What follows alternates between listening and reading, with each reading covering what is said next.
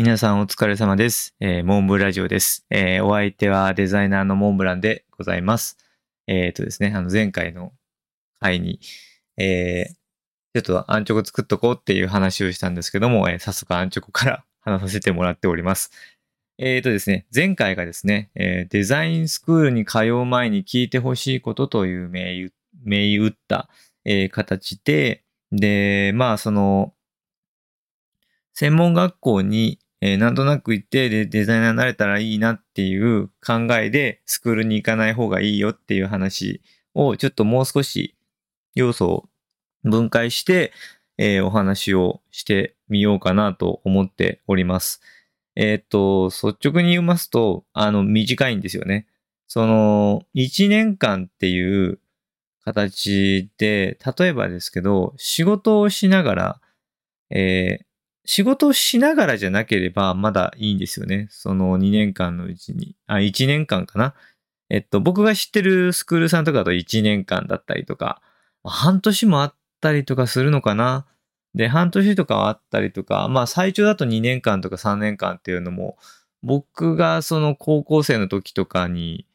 オープンキャンパスに行ったところとかはあったんですけども、これってやっぱりその、これね、前回の話と若干被るところがあるんですけども、えーっとですね、先ほども言ったように、えー、1年間丸々コミットできるとかっていうのの場合だったら、いいと思いますとは言い切れないんですね。というのが、えっと、まず一つで言うと、えっとですね、それがやっぱり専門学校が無認可の学校のところとか入ると、ちょっと、えっと、きついよねっていうところなんですけども、えっとですね、なんでしょう。言い方を考えると、1年を犠牲にするという意味もあるんですね。うん。で、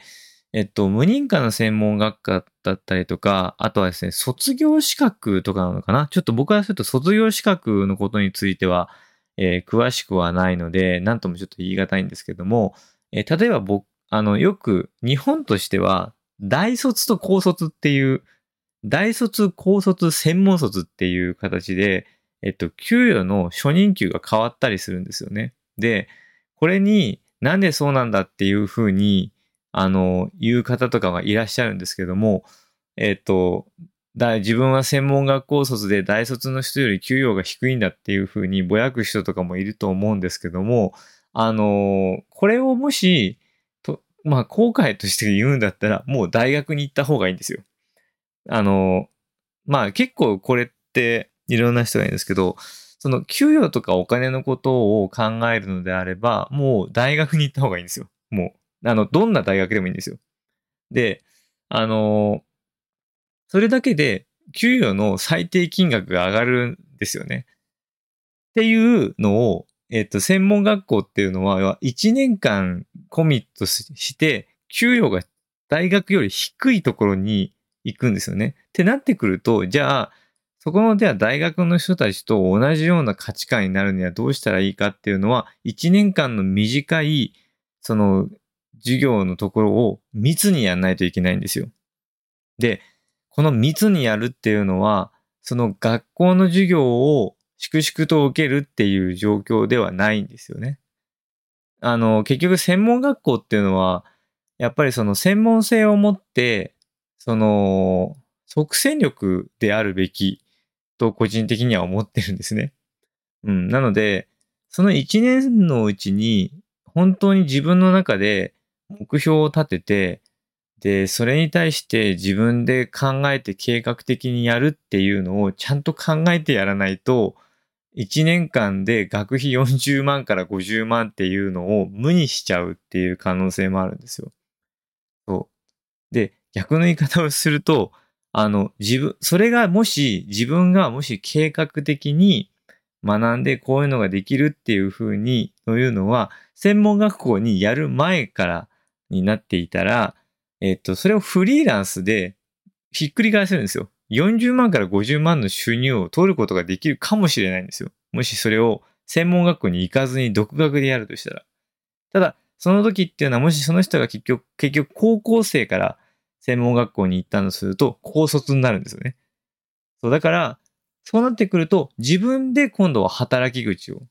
ちゃんと作んないといけないですね。で、会社に行くと、その時は高卒になっちゃうので、高卒でまた今度は、あの、初期値が低くなっちゃうわけですよ。っていうのがあったりとかするので、そこら辺のこともちゃんと考えないといけないんですよね。で、じゃあもう一つのパターンっていう風になってくると、えー、っと、ダブルスクールとかですかね。いわゆるその社会人で、えー、っと、いわゆる日勤、えー、デイタイムの時は普通に会社員として働いて、で、定時が、えー、過ぎたら、えー、その空いてる時間だったりとか、まあ、もしくは土日の休日の時間とかっていう時に、まあ、デザイン、あの、専門学校に通って学ぶっていうところなんですけども、これも時間の問題があります。要は、これはもう専門学校に通っているっていうところの時間が学生とかに比べて少ないんですよね。その要は、その、入、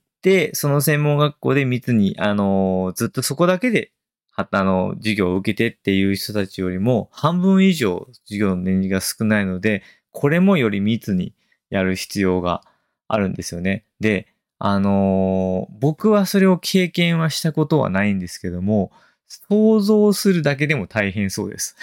かなり。うん。ダブルスクールっていうのも相当のその覚悟と、あとまあ自分がそうどうなりたいかっていうところの形の問題なんですよね。うん。で、あの、そうなってくると、じゃあ専門学校にじゃあその時にどう通ってくるかってなってくると、その多分、勢い、気持ちの問題と、あと効率になってくるんですよ。で、効率っていうのを考えた時に、本当に専門学校に通うっていうのがショートカットになるんだろうかっていうケースがあるんですね。うん。例えば、あの、もともとちょっとデザインをこう学ぶ経験とかがあったから、あの、デザインを少しかじっていた時期があったりとか、ウェブサイトだったらウェブサイトをちょっとやってる時期があったっていう人が、完全にゼロからのカリキュラムで、あのー、なんでしょう。ゼロからのカリキュラムでや、やるっていうのは、その前半の授業ってすごい無駄になってくると思うんですよね。ただ、専門学校のカリキュラム上、そういうのって多いんですよ。その基礎のやつを全部クリアしてから課題をやってくださいっていう風になってくるので、それってその前半の前段の話すごい無駄だよねっていう。で、そそういうのが出てくると、あれじゃあ専門学校にこの金額払ってもいいんだろうかっていう風になってくると思うんですよね。そう。だから、そ、結局何が言いたいかっていうと、その専門学校に行くときっていうのは、自分が、えー、その専門学校を卒業した先ですよね。その時にどうなってるかっていうのと、そのどうなってるかっていうのが逆算できる。で、その逆算ができるのか、自分でできるのか、もしくは、ここはちょっと別のベクトルになっちゃうんですけど、その計算をちゃんと考えてくれるような専門学校なのか、そういうカリキュラムなのか、で、自分はそれがマッチしているのかっていうのを結構シミュレーションとかそう考えないと、ちょっとね、そのやっぱりどうしてもコスパが悪くなってきてしまうと思うので、そこはね、結構冷静に考えた方がいいかもっていうのはちょっと僕も普段こう中にいる時も、えー、外から見ている時も感じました。で、今ってね、こうデザインの学びっていうのはいろんなところからインプットできるんですよね。それこそ独学っていうのもありますし、最近だとね、こうデザイン系のサロンとかもあったりとかするんですよね。で、そういう人たちっていうのだと、金額はもちろんちょっとスクールよりは少ないかもし、あの、要は払う金額が少ないけど、払う金額が少ないものっていうのはよくあるのは、あの、まずチャンスが少ないのと、あと、その学びを習得できるのが、えー、長い、かつ、自発的なことを要求されるんですよね。うん。もしそれに自信がなかったりとか、短期集中でやらないと私は無理だっていうふうに思うんだったら、えー、固めた金額を出して専門学校とかに行った方がいいかもしれないです。ただ、えっ、と、それはそれで大きいお金ですし、あの、月額でローンで払う方もいると思うんですけど、それでも結果的にコストとして4、50万出ちゃうわけです。それを出た時に、本当にそれを、えー、っと、これは、えー、っと、バックをできるかじゃないんですよね。あの、たと、4、50万をお金を払って、その4、50万を、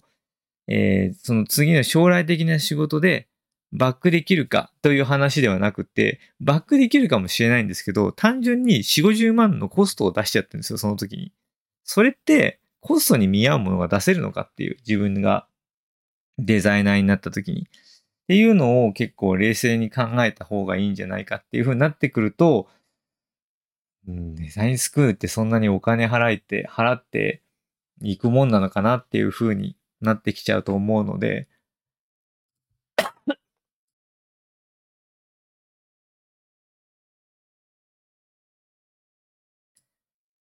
ごめんなさい、咳が入っちゃった。すいません。ちょっとね、収録ゼロだとこういうリスクが起きちゃうんですけど、失礼しました。えっ、ー、とね、そこら辺をね、すごい、えー、大事にした方が、えー、いいかなと思っております。そこら辺は結構冷静に結構考えた方がいいと思うので、なんかそこら辺はその知り合いのデザイナーさんとかがいたら多分相談した方がいいと思いますし、えー、ね、それこそやっぱり自分の将来とかキャリアのことだと思うので、何度もこう自分の胸に当てて、えっ、ー、と考えた方がいいかなと思っておるという自分のあの勝手な話なんですけども、えー、そんな感じでございます。はい。そんな感じで本日のモンブラジオはここまでとさせていただきます。えー、お相手はデザイナーのモンブランでした。それではお疲れ様でした。